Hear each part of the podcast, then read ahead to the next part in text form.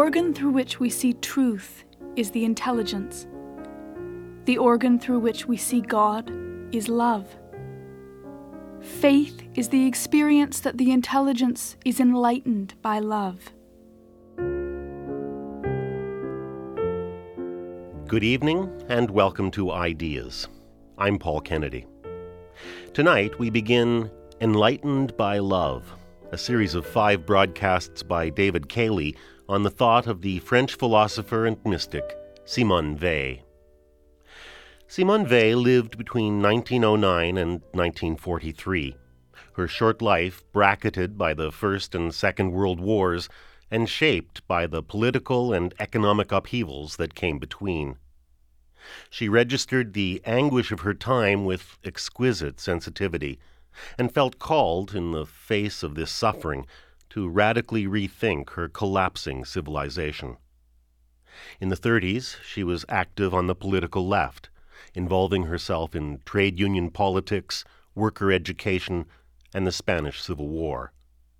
Albert Camus called her essays of this period the most penetrating and prophetic contributions to Western social and political thought since Marx. Then, in her last years, a mystical, spiritual perspective unexpectedly opened to her, and she came to know the love of God as intimately, she says, as the smile of a friend. The moment stands still. The whole of space is filled, even though sounds can be heard, with a dense silence, which is not an absence of sound, but an object of positive sensation. It is the secret word, the word of love, who holds us in his arms from the beginning. Simone Weil's mysticism, taken together with her fiercely political commitment to justice, made her a singular figure, and her writings found a wide audience after the Second World War. The lucid originality of her thought, her ascetic life, and her early death completed the mystique that still surrounds her name. In this five hour Ideas series, David Cayley looks behind this mystique and discovers a philosophy whose pertinence has only increased in the years since she wrote. He begins tonight with a biographical sketch and devotes the rest of the series to her political and religious thought. One final note. The name Weil, in case you know her as a reader but are unfamiliar with the French pronunciation, is spelled W E I L. Enlightened by Love, Part 1 by David Cayley. In August of 1943, a 34 year old French woman lay dying in a sanatorium in southern England. Some months earlier, a friend had found her unconscious on the floor of her room in London, where she had been living in exile and working for the liberation of France from German occupation. She was taken to hospital and diagnosed with severe tuberculosis. She ate very little and said she was unwilling to take more than the rations allowed to her compatriots in occupied France. The hospital doctor proposed surgery, an operation then used to relieve the lungs called a pneumothorax. But she refused and was transferred to the Grosvenor Sanatorium at Ashford in Kent.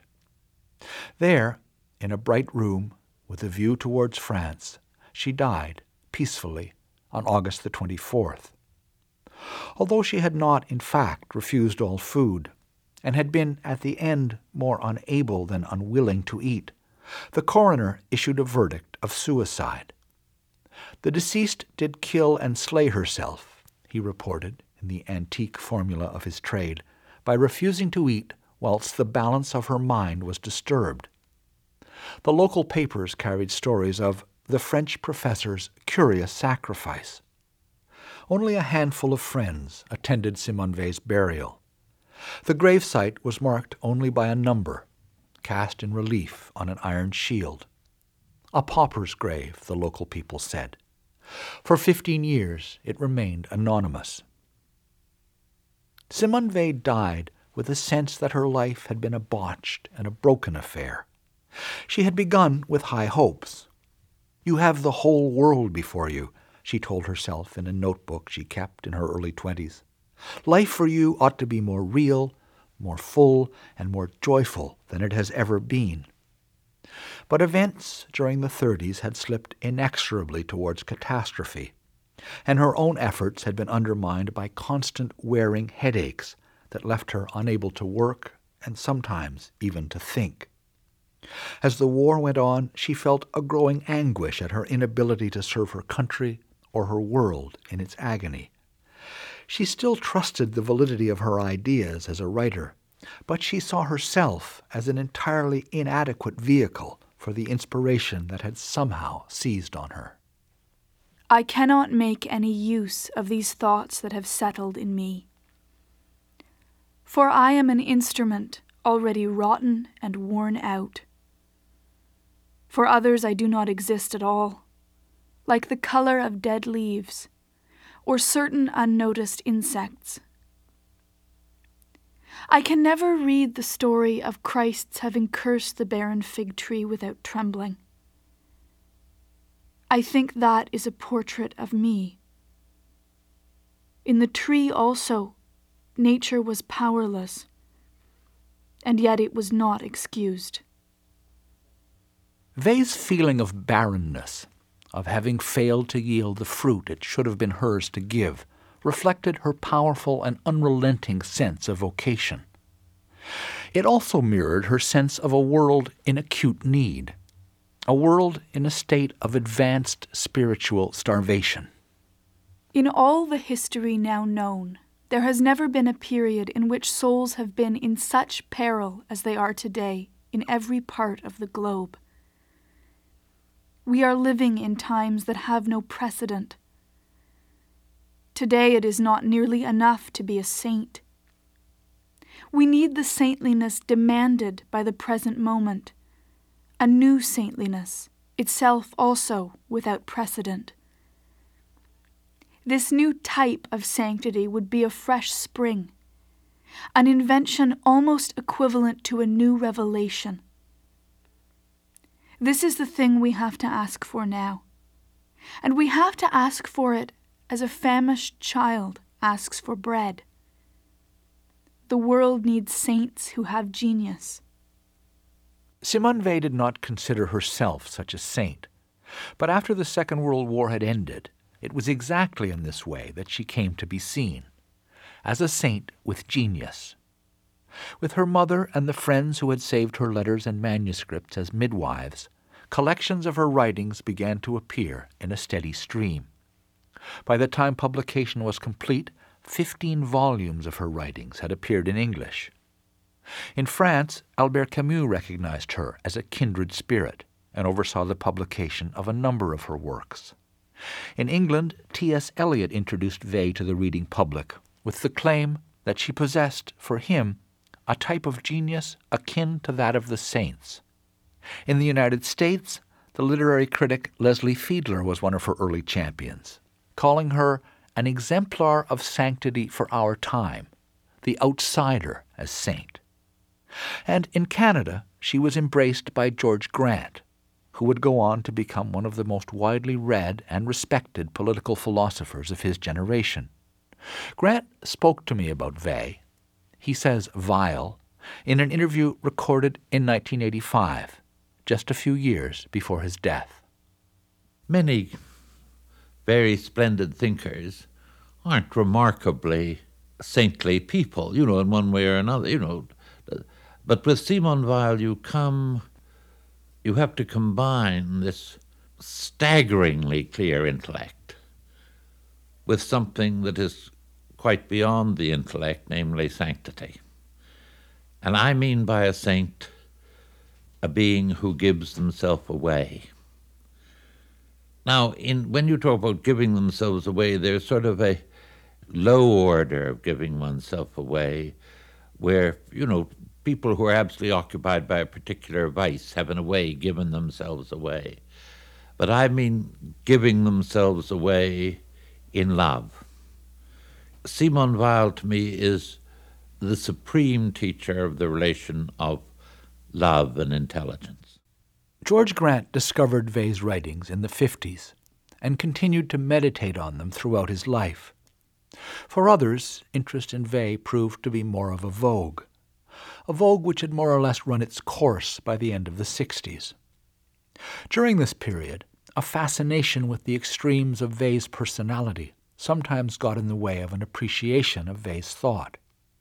One can see this tendency still at work in the recent biography by Francine du Plessix Gray, which gave me the feeling that Gray was interested in Weil mainly as a case study in abnormal psychology.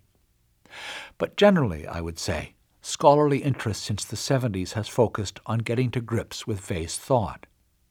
That will be my approach in this series, which will be largely devoted to an exploration of her ideas. But her life remains the matrix of her thought, and so I'll begin tonight with her story.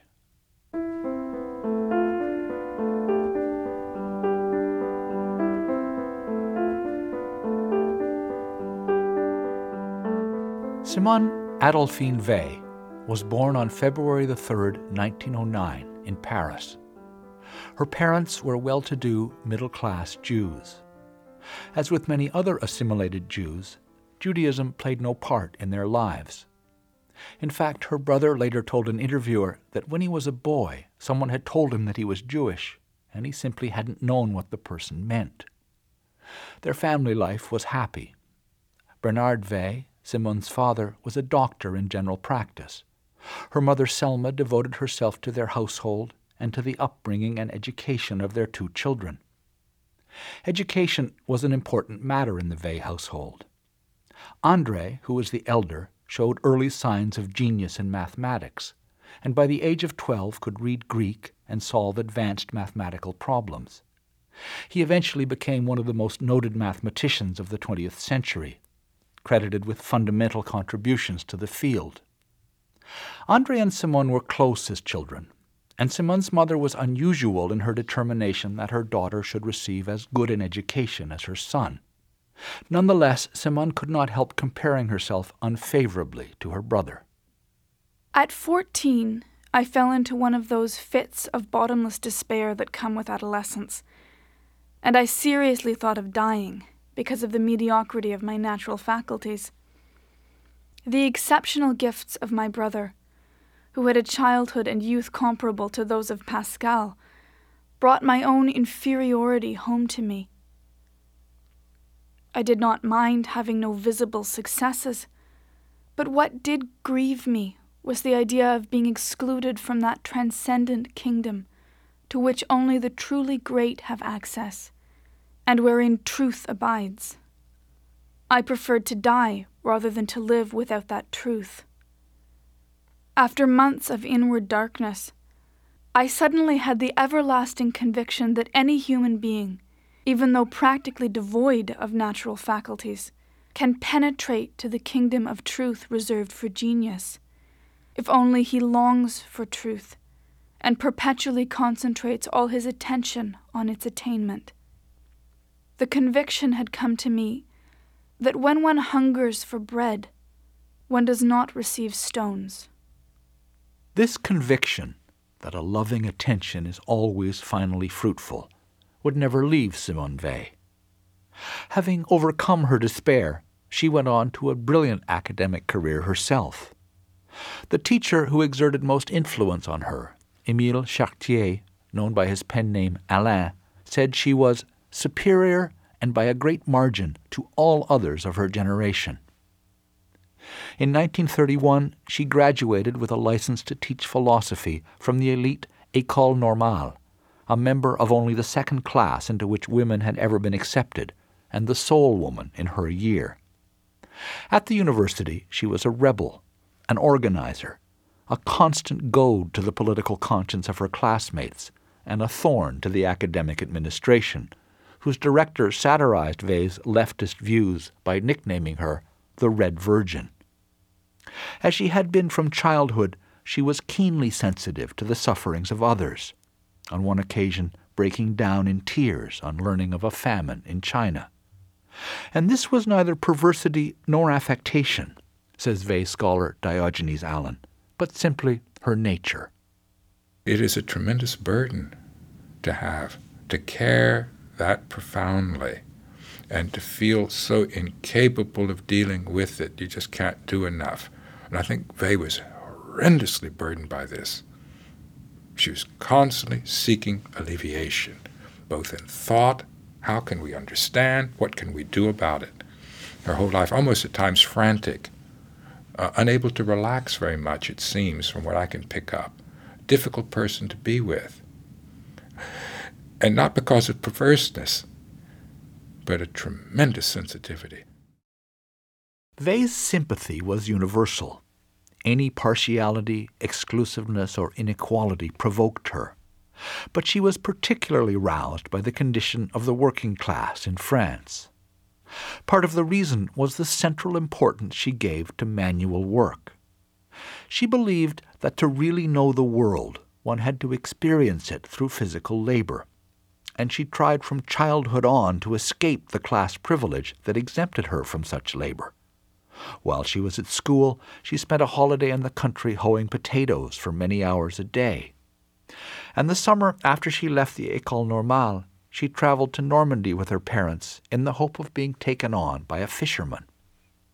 At first, her request encountered only rejection. Surely this earnest, passionate, clumsy young woman would be a liability at sea. But at last a fisherman called Marcel Le Carpentier accepted her. I decided to please Dr. Weil, her father, Le Carpentier later recalled, when I saw his daughter running along the beach like a crazy woman, her large skirts trailing in the sea. So I turned around and picked her up. Weil spent the summer on his boat, showed herself fearless in storms, and often lingered late on deck at night, writing and sketching the constellations, in love with solitude and the sea. Despite warnings from the other fishermen that she was a communist and would bring trouble on him, Weil became to Le Carpentier and his family a friend, a teacher, and a business adviser. When they recalled her in later years for one of Weil's biographers, they remembered also an intimation of something strange and pure that had briefly touched their lives.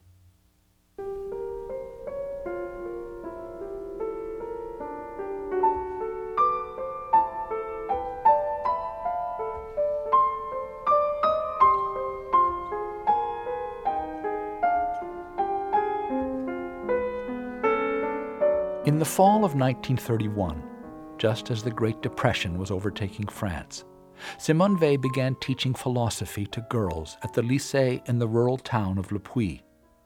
Her mother accompanied her and tried to make her comfortable.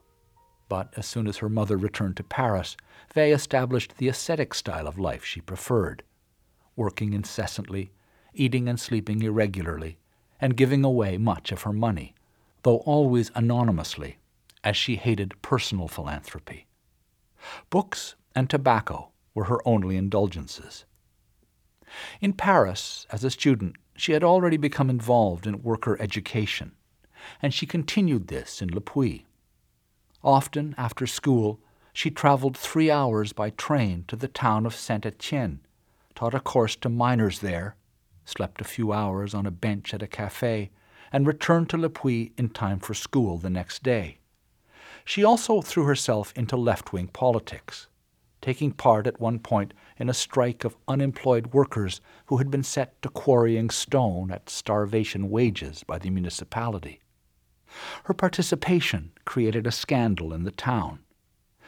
The mayor petitioned unsuccessfully for her dismissal, and the local press mocked her as a Jew, a woman, and, it was claimed, a communist.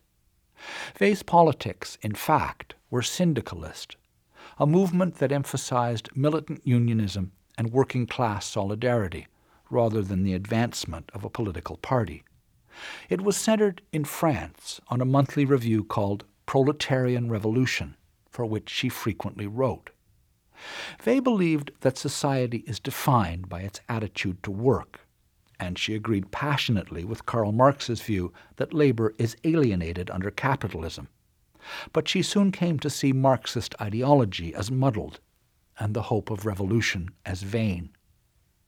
Communism appalled her, She was shocked during a visit to Germany at the way the Communist Party there seemed paralyzed in the face of Nazism, and she was equally distressed by what she learned of the situation in Stalin's Russia. So when a former student from Le Puy wrote to say how much Weil's teaching had radicalized her and her classmates, Weil felt obliged to send back this sober warning. In no country are the working masses more miserable, more oppressed, more humiliated than in Russia. My information comes from people who have lived there for years. But one can also find proofs of barbarity and oppression in official communist sources if one reads them critically. My heart breaks to have to tell you these sad things, but I owe you the truth. The present society can only heap misfortunes and disappointments on those who refuse to adapt to oppression and lies. Realize this fully from now on. We don't live in one of those periods when rebels are stimulated and supported by large currents of opinion. The rebel is morally and materially alone. Only those who are really strong, really pure, really courageous, really generous will be able to meet the challenge although one has the right to some illusions at 16. It is best that you should know the whole truth immediately, particularly about Russia. I have been grudgingly forced to admit the sad reality. Affectionately yours, Simone Weil.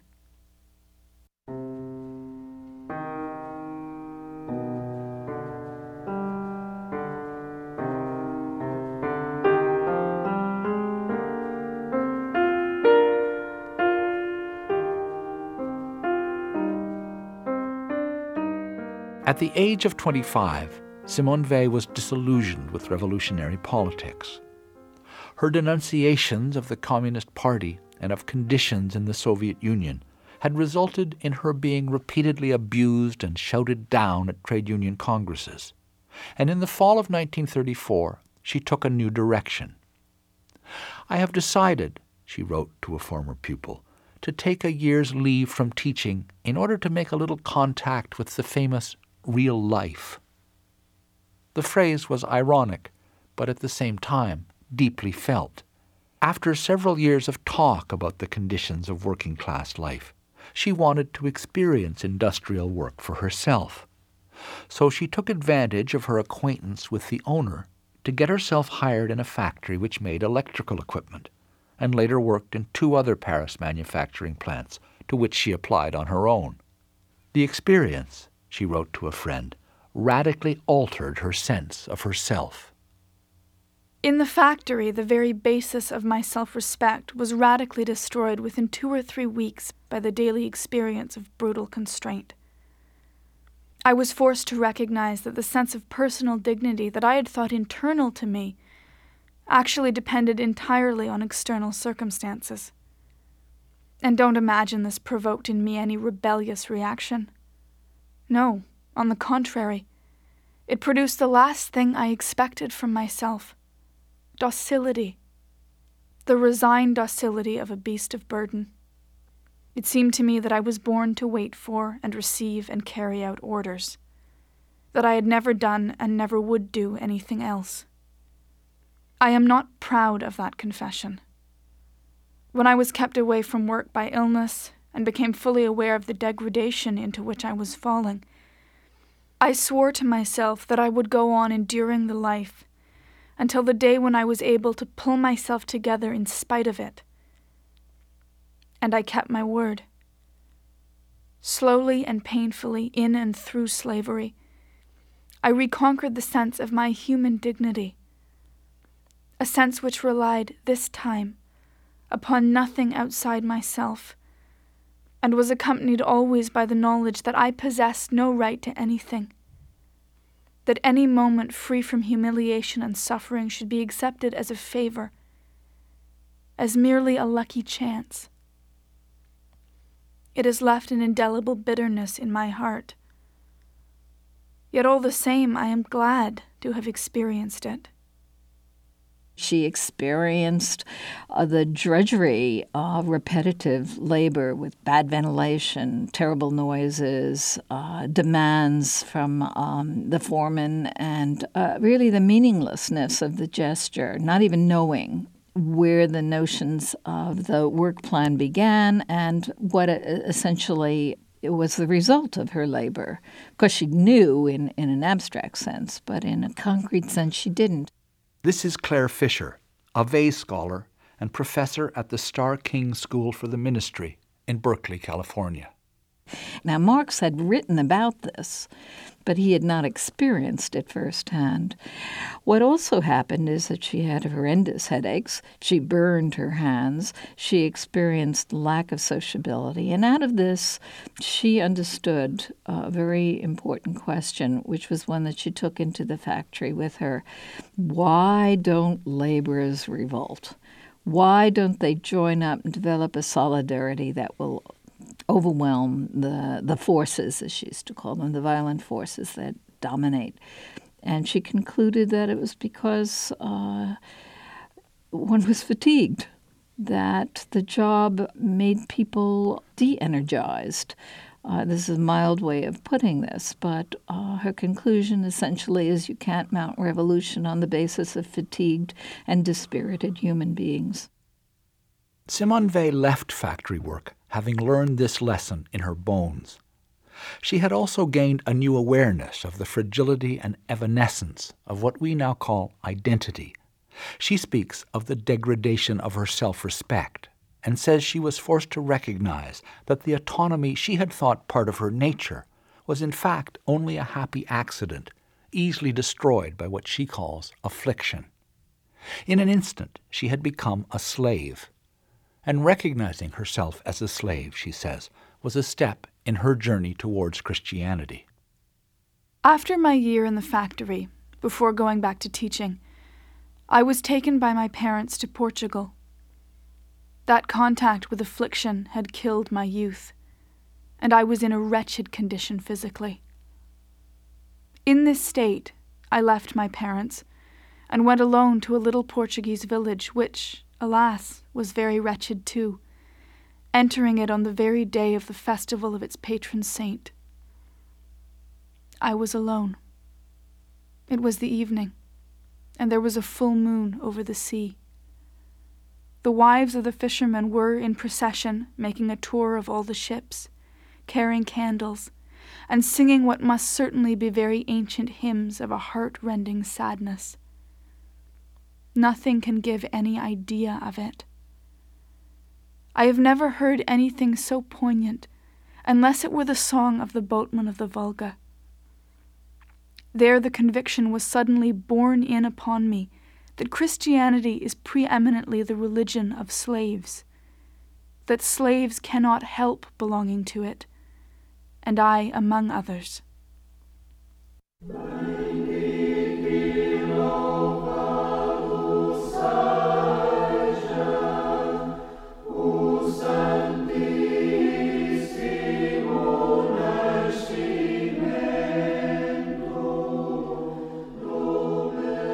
Simone opening towards Christianity did not in any way diminish her political commitment. She continued to agitate against French imperialism. I have never been able to think of Indochina, she wrote, without a feeling of shame for my country. And when the Spanish Civil War broke out, she immediately felt impelled to enroll in the anarchist militia, even though she then considered herself a pacifist. I could not prevent myself, she said, from participating morally in that war. She had been in Spain only a few weeks when she was severely burned in an accident in camp and forced out of action. There were also times of happiness. Weil seems to have realized in her early twenties that her desire for perfection ruled out the compromise and dependency of sexual love. But she had a lively sense of humor, many friends, and a deep feeling for beauty both in nature and in art.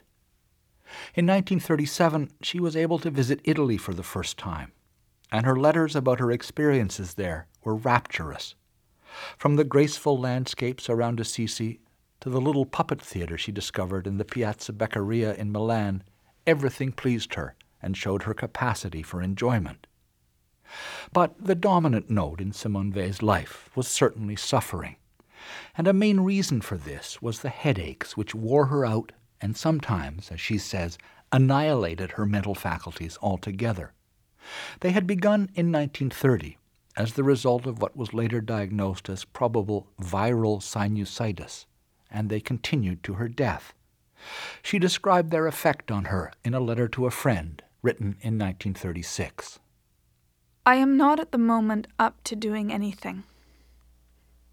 I cannot do any work without a great deal of effort, without the anguish of the swimmer who wonders whether he will have the strength to reach the shore. Nonetheless, as I reflect, I become more and more aware of what I carry in my belly. And if I must speak to you with complete sincerity, I have the conviction that it contains the germ of great things. This contradiction invites despair. So, there is no way out. Or rather, this is the way out. Keep on pushing myself as long as it will be possible for me. And when the disproportion between the tasks that have to be accomplished and my ability to work will have become too great, then die. And take away with me what I bear inside me. As undoubtedly has happened to many people over the centuries who were worth a great deal more than I. Every time that I go through a period of headaches, I ask myself whether the moment to die has not come.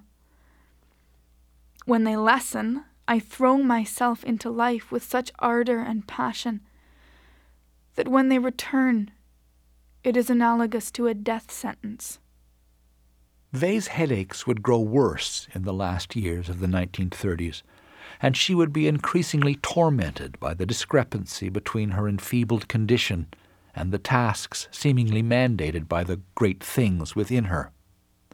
But Weil also recognized that her spiritual gifts were in some sense due to her headaches, which had forced her to refine her powers of concentration in order to accomplish anything at all.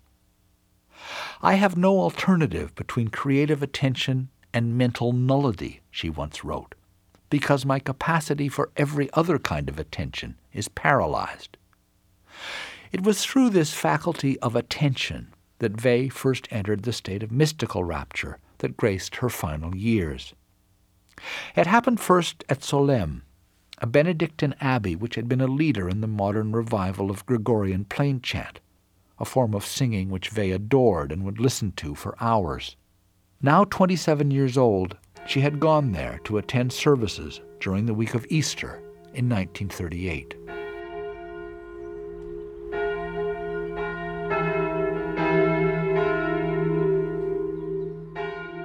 I was suffering from splitting headaches.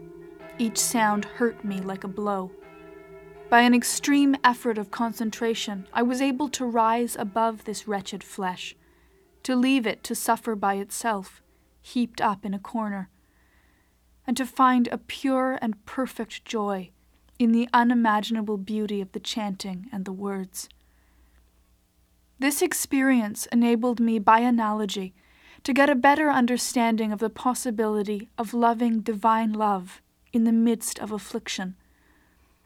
In the course of these services, the thought of the passion of Christ entered my being once and for all.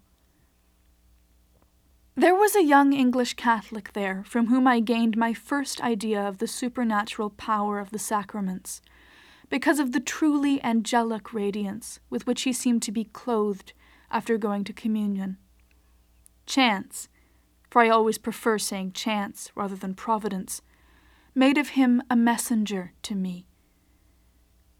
For he told me of the existence of those English poets of the seventeenth century who are named metaphysical. In reading them later on, I discovered a poem of George Herbert's called Love. I learned it by heart. Often at the culminating point of a violent headache, I make myself say it over concentrating all my attention upon it, and clinging with all my soul to the tenderness it enshrines.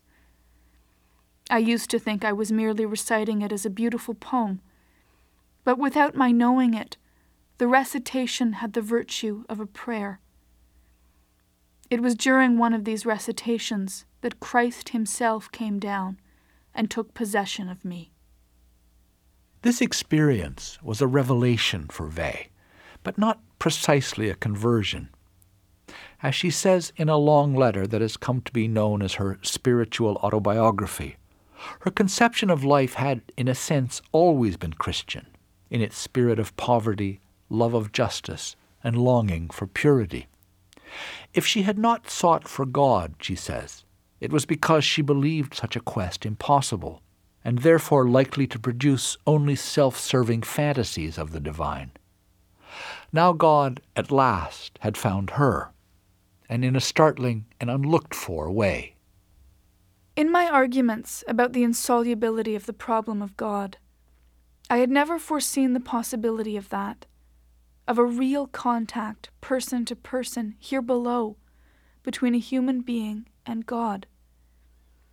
I had vaguely heard tell of things of this kind, but I had never believed in them. Accounts of apparitions rather put me off, like the miracles in the Gospel. Moreover, in this sudden possession of me by Christ, neither my senses nor my imagination had any part. I only felt in the midst of my suffering the presence of a love, like that which one can read in the smile of a beloved face.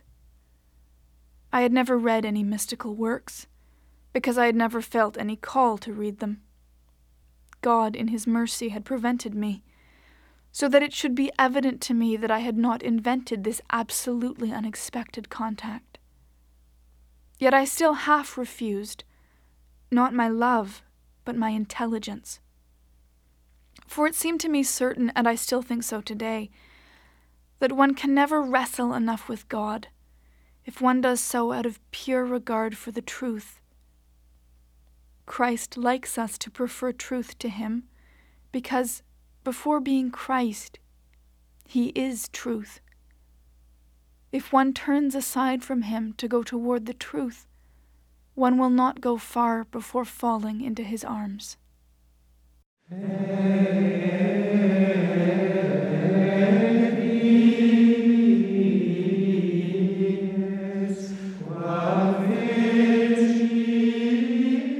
In June of 1940, German armies occupied Paris.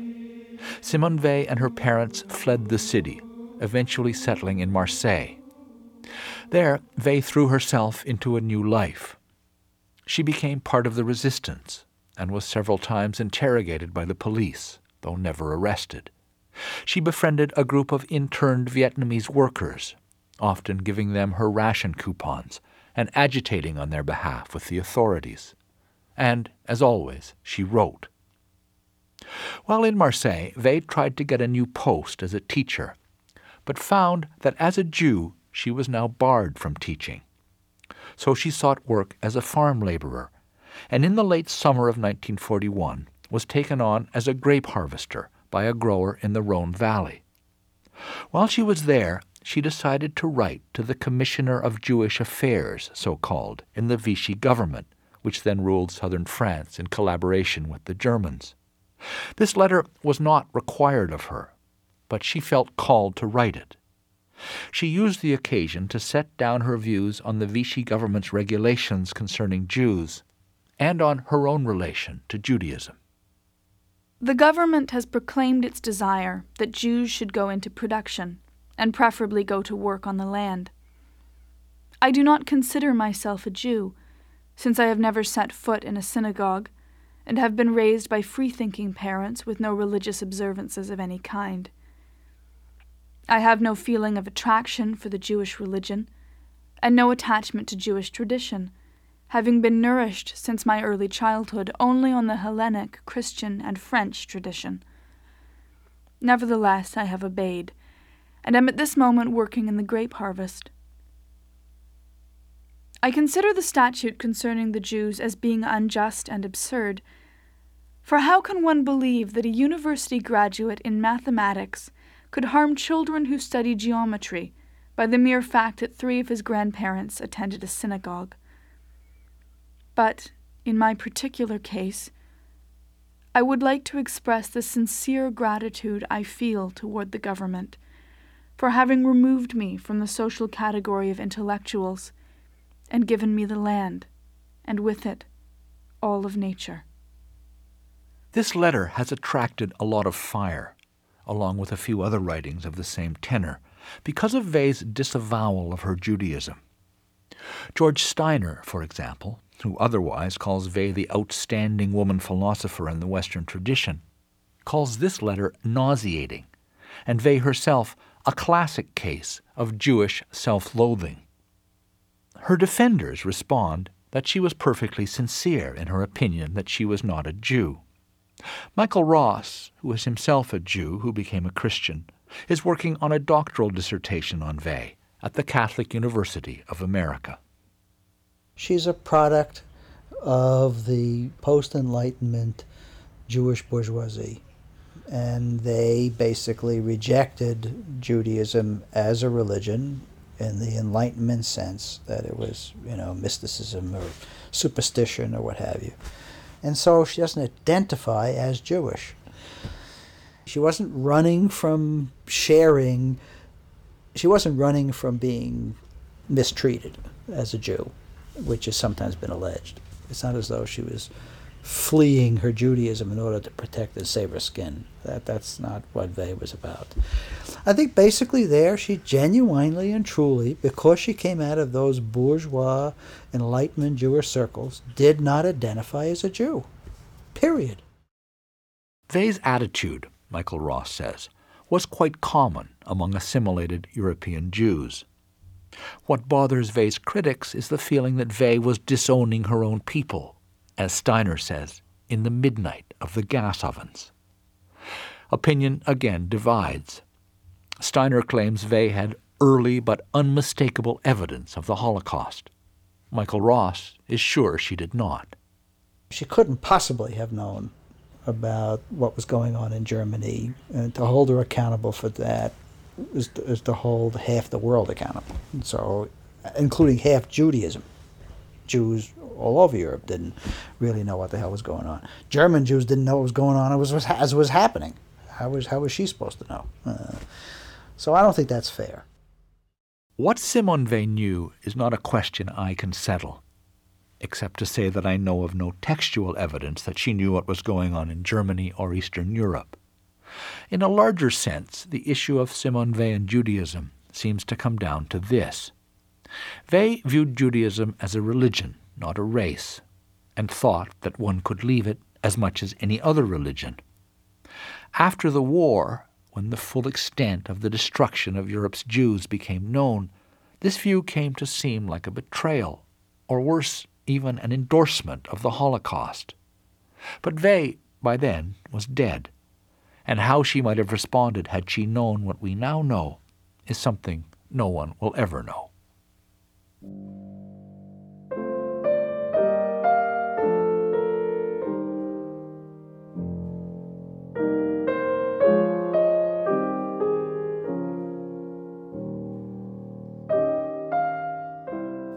In the fall, after the grape harvest, Weil returned to Marseille. What she wanted above everything at this point was to contribute to the war effort. But she was unsure whether she ought to remain in France or try to get to London, where, since the fall of France, General de Gaulle's Free French had carried on the struggle in exile. Before the occupation of France, she had tried to promote a plan to form a group of what she called frontline nurses. The idea, as she explained it, was to have in the forefront of battle a corps of nurses who would both offer first aid and show by their spirit of charity and self sacrifice the superior goodness of the Allied cause. Her plan had come to nothing with the German victory, but she hoped to revive the idea with the Free French. She also wanted to ensure the safety of her parents, whom she knew would never leave France without her. And so, seeing no alternative, she sailed with her parents for New York in May of 1942, hoping to proceed from there to London. On arrival, she wrote to Maurice Schumann, an old classmate and friend who was in London with the Free French. She enclosed her frontline nurse's plan and asked for his help. Receiving no immediate encouragement, she wrote again, this time urging her suitability for a mission of sabotage in occupied France. And finally, she sent him this plea Any really useful work, not requiring technical expertise, but involving a high degree of hardship and danger, would suit me perfectly. Hardship and danger are essential because of my particular mentality. Luckily, it is not universal, because it would make all organized activities impossible. But as far as I am concerned, I cannot change it. I know this by experience. The suffering all over the world obsesses and overwhelms me to the point of annihilating all my faculties, and the only way I can revive them and release myself from the obsession is by getting for myself a large share of danger and hardship. I beseech you to get for me, if you can, the amount of hardship and danger which can save me from being wasted by sterile chagrin. It is unfortunate, but that is really how I am, and I can do nothing about it. It is something too essential in me to be modified. The more so because it is not, I am certain, a question of character only, but of vocation. In September, Schumann replied, giving her some hope of employment in London and easing the desolation exile had inspired in her. In November, she sailed for England and took up a post with the Department of the Interior in de Gaulle's provisional government. It was a desk job, not what she had wanted, but she was given one compelling task. The time was early 1943. The outcome of the war was still very much in doubt.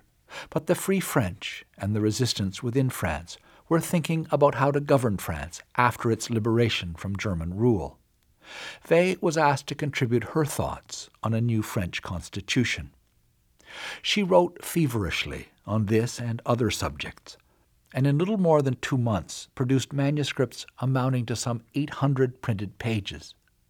Her writing was urgent, lucid, and profound, but not exactly what her superiors were looking for. They were thinking of how to establish a new French republic, not so very different from the one that had crumbled in 1940, while she was thinking of a reformation of her entire civilization. Weil felt increasingly that she had nothing left to live for. She had no hope of the mission she longed for in France. She looked too Jewish, they said, and her frontline nurse's plan was not taken seriously.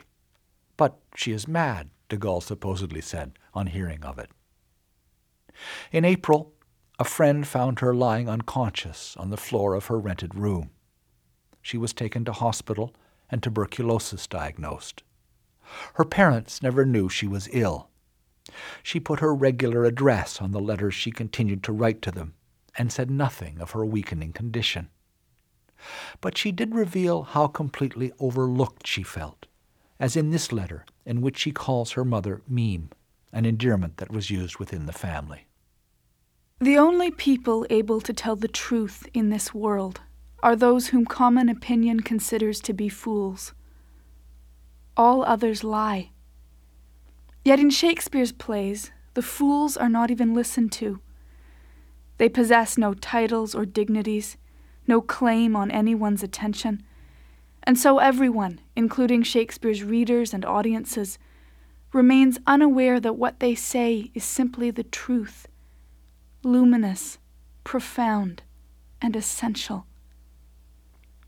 Darling Meme, do you feel the affinity, the essential analogy between these fools and me?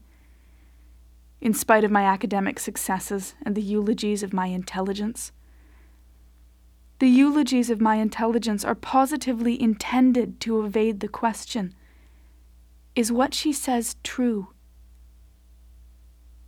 A thousand kisses, darlings. Be happy. I hug you both again and again. Simone.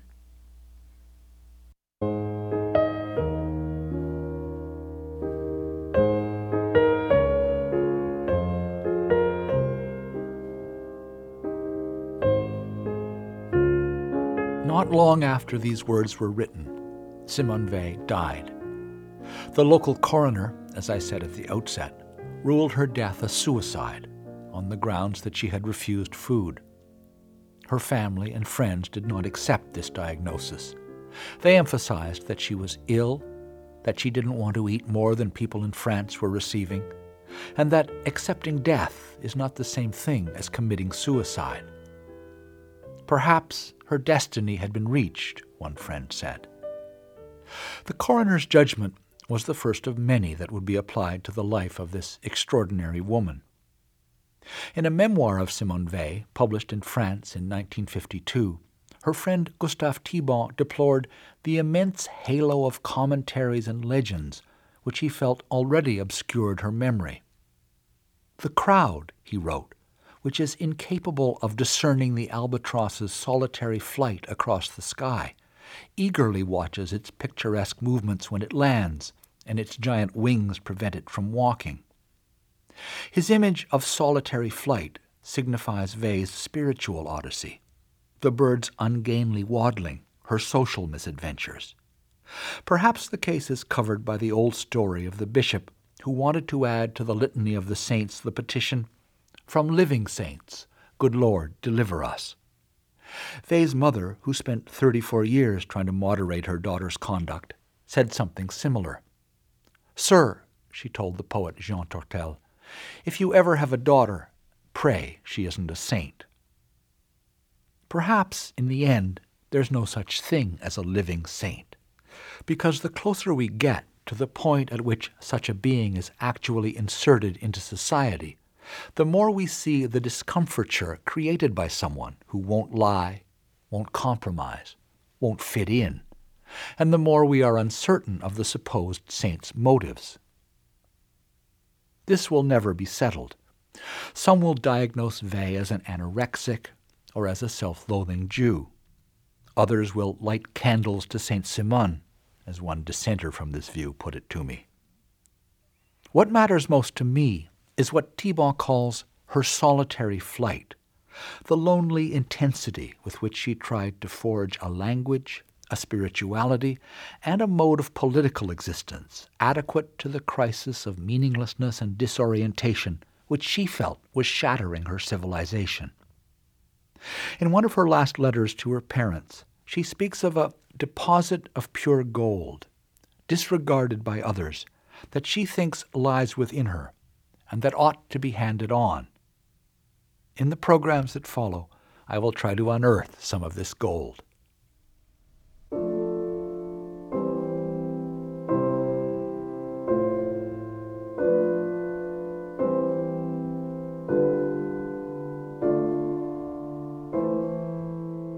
On Ideas, you've listened to part one of Enlightened by Love The Thought of Simone Weil.